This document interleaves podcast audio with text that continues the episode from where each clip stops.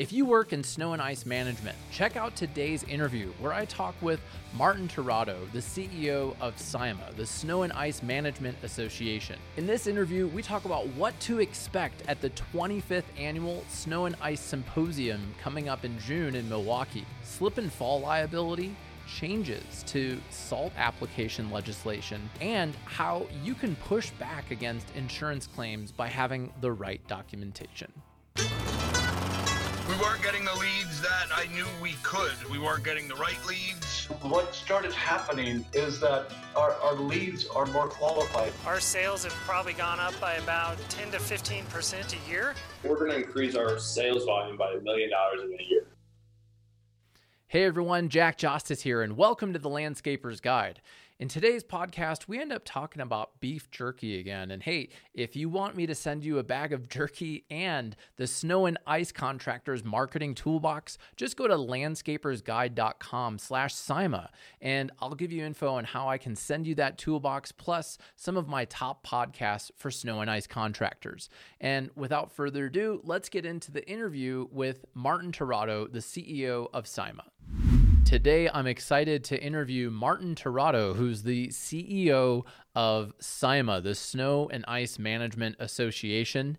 And uh, SIMA has over 1,600 members. I, I personally just joined SIMA, and I'm excited to speak at some of their upcoming events. I'll be speaking at the at the at the symposium in Milwaukee and uh, they have a bunch of other really great events and a lot of things are changing in the snow and ice industry and i'm, I'm excited to interview martin today on the show to uh, bring us all up to speed on what's changing and how we can get the most out of SIMA.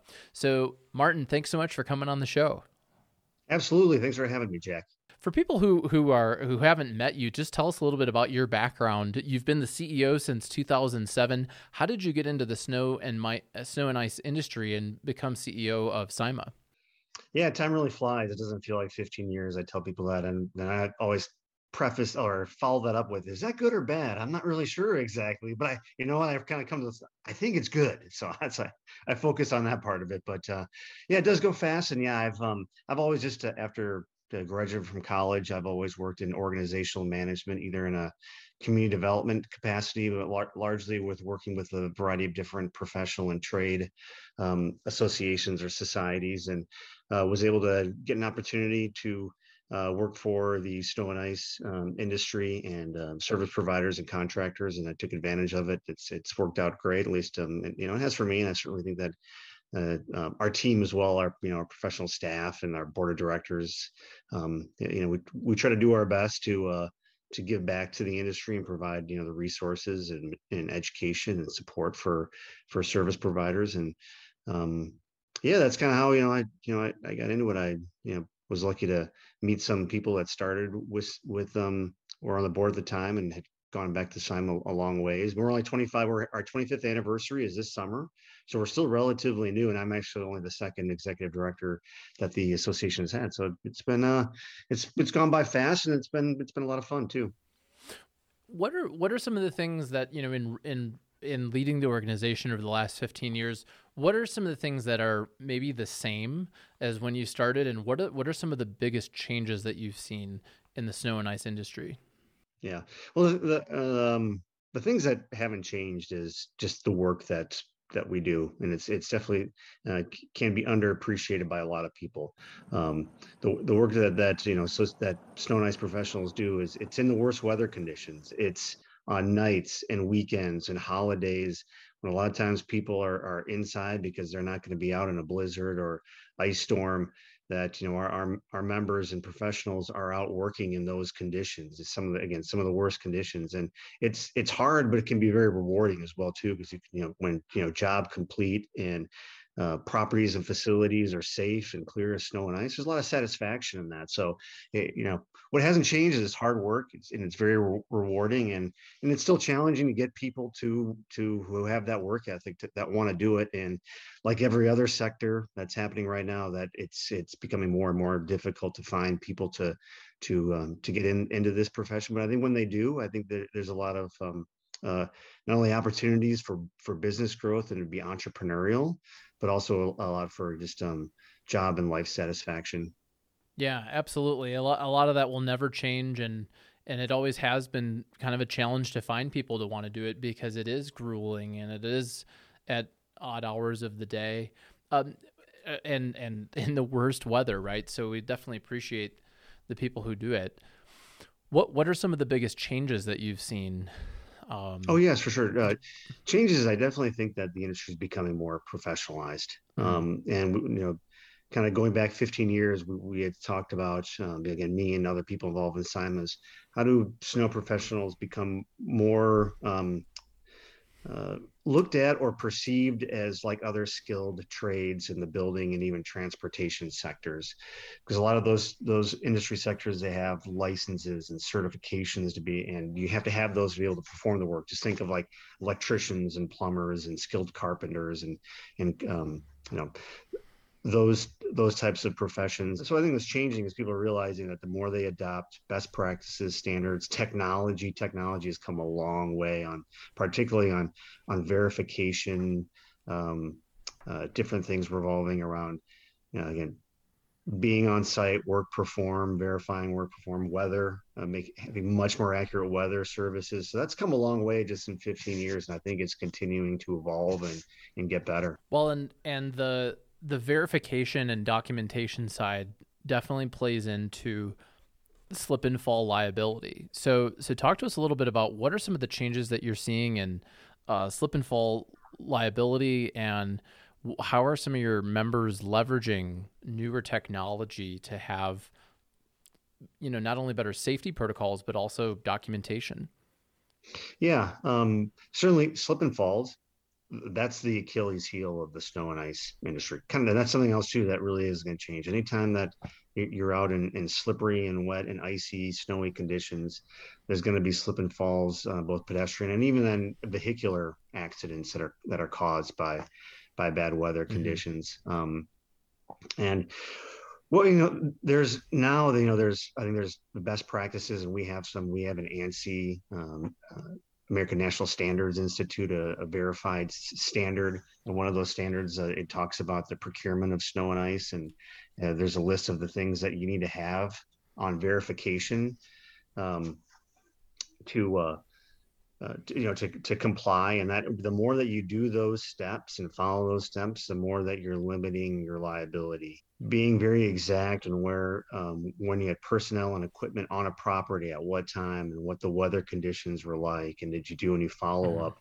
the more that you do that and comply with that the, the more that cases some of these slip and fall cases when you, they bring in expert witnesses that um, uh, they're being there, there's uh, you know some um, favorable uh, dispositions to um, the snow and ice professionals that are that are doing this documentation and verification um, so again, it's kind of following these kind of these best practices and standards that are, mm-hmm. um, you know, uh, more available now um, than than there, there really wasn't anything out there in the past. But uh, it kind of covers a lot of different things too, scope of work and level of service, and those you know those things all need to be, uh, you know, methods of communication. Those things all need to be kind of um, you know, communicated and validated, and those kind of that kind of stuff. So.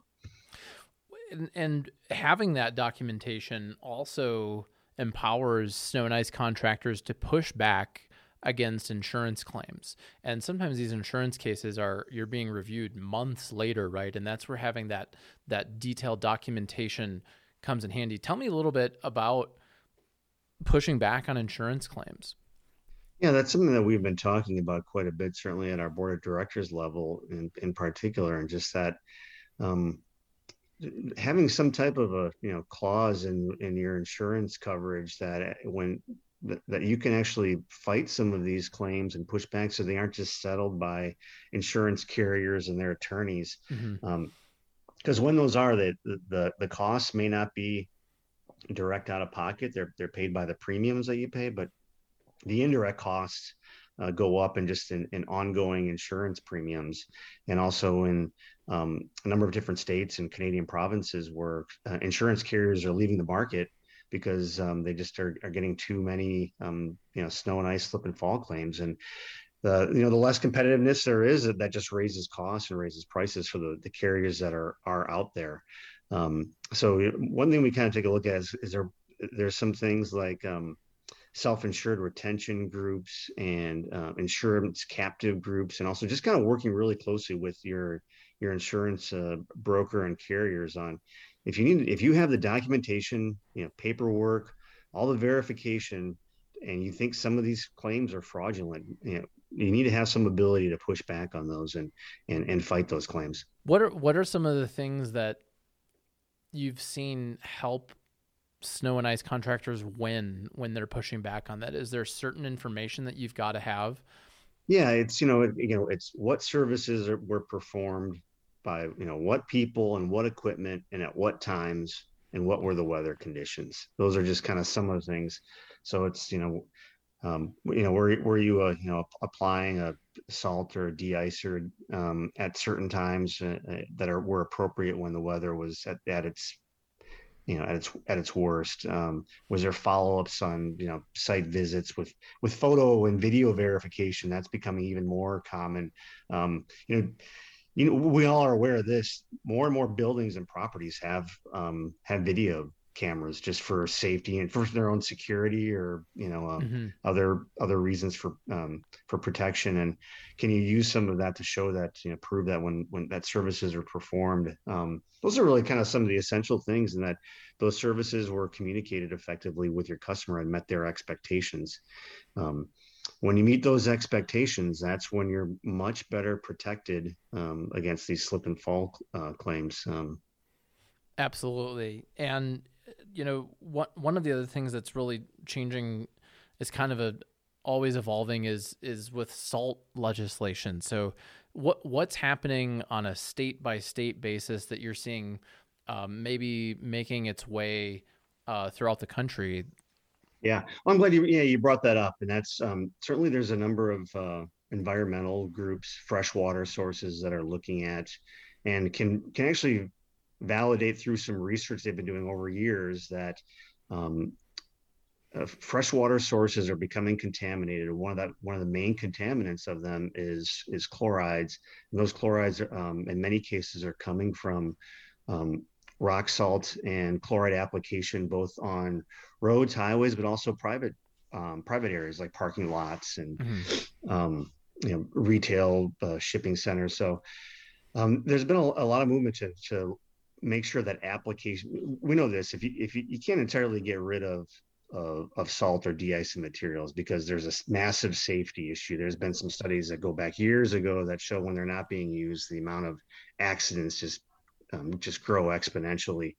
So but it's more of are you using it to following you know are, are you trained and uh, are you following some of these training um, best practices and principles so that you're not over applying and that's one of the main things is some of the over applying there has been at times over applications just because of the, the liability that we have. A lot, a lot, of times contractors carry you know the way contracts can be written. So they carry all the li- all the liability. And so they're going to do as much as they can to protect mm. themselves um, but some of the legislation that's coming down or, or has been changing is, is uh, it's one of them started in New Hampshire. They have an it's called the the Green Snow Pro training in New Hampshire. Um, and it's not mandatory. It's it's um, it's up to the, the, the contractor, the business, to go through that training and certification. You have to verify how much mm-hmm. how much salt that you've applied. But when you go through that and you continue to renew your training and certification, there's a liability protection that comes with it.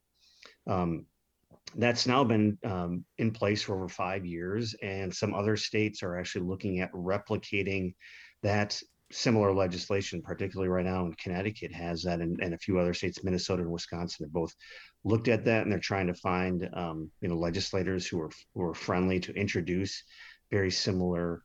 Um, very similar bills to what ha- and and regulatory changes of what's happening in in New Hampshire. And from SIMA's perspective, is kind of you know you know where, where we're at is as long as it's not mandatory and that companies have the obligation whether they want to do it or not and that there is liability protection for companies that follow these training guidelines that we're in support of it well and then from a from a competitive standpoint i think customers you know commercial clients may be more interested in hiring companies who have gone through those certification processes yeah. so so that could be the way that it sorts itself out without making it mandatory. So for for snow and ice professionals who want to grow their career, and for uh, the people who are listening who are employers, what are some of the ways that they can leverage SIMA to increase the professionalism and training resources for for their staff?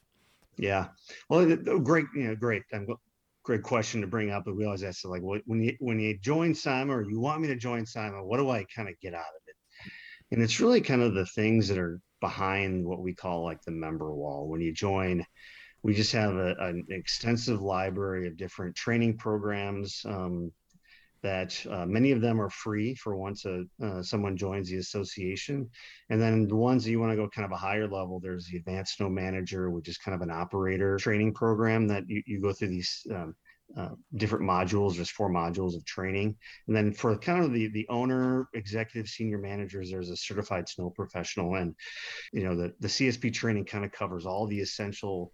Um, t- uh, topics that a, a, business owner, a business manager needs to know and uh, to successfully perform in, in, snow and ice. So it's really that. And then I know we can talk too about some of the in-person events because I think we kind of all know the value when you talk to um, you know other associations or other fields like um, you know the value of of in-person training and you know kind of what you can learn from other mm-hmm. people when you when you see each other in person and and, and have meetings in, in that regard.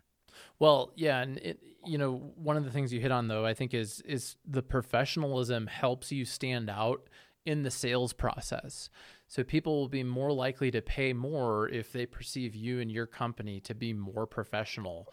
And if there's you have a, a, a better track record of being proactive on safety is is a major concern for people and the um, the certification that you're available to to get can really help you stand out. I'm excited for the Snow and Ice Symposium in Milwaukee. It's the 25th anniversary. Tell us a little bit about what can we expect at the symposium.